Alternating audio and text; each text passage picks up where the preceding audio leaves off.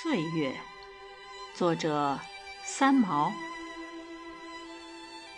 我们三十岁的时候，悲伤二十岁已经不再回来；我们五十岁的年纪，怀念三十岁的生日有多么美好；当我们九十九岁时，想到。这一生的岁月如此安然度过，可能快乐的如同一个没有被抓到的贼一般，嘿嘿偷笑。相信生活和时间，时间冲淡一切苦痛。生活不一定创造更新的喜悦。小孩子只想长大。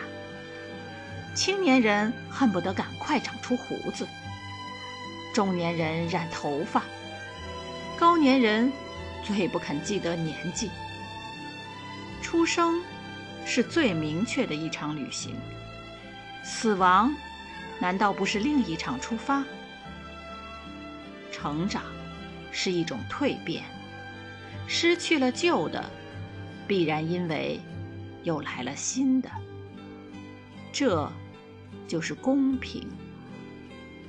孩子和老人，在心灵的领域里，比起其他阶段的人来说，自由的多了，因为他们相似。岁月极美，在于它必然的流逝。春花、秋月、夏日、冬雪。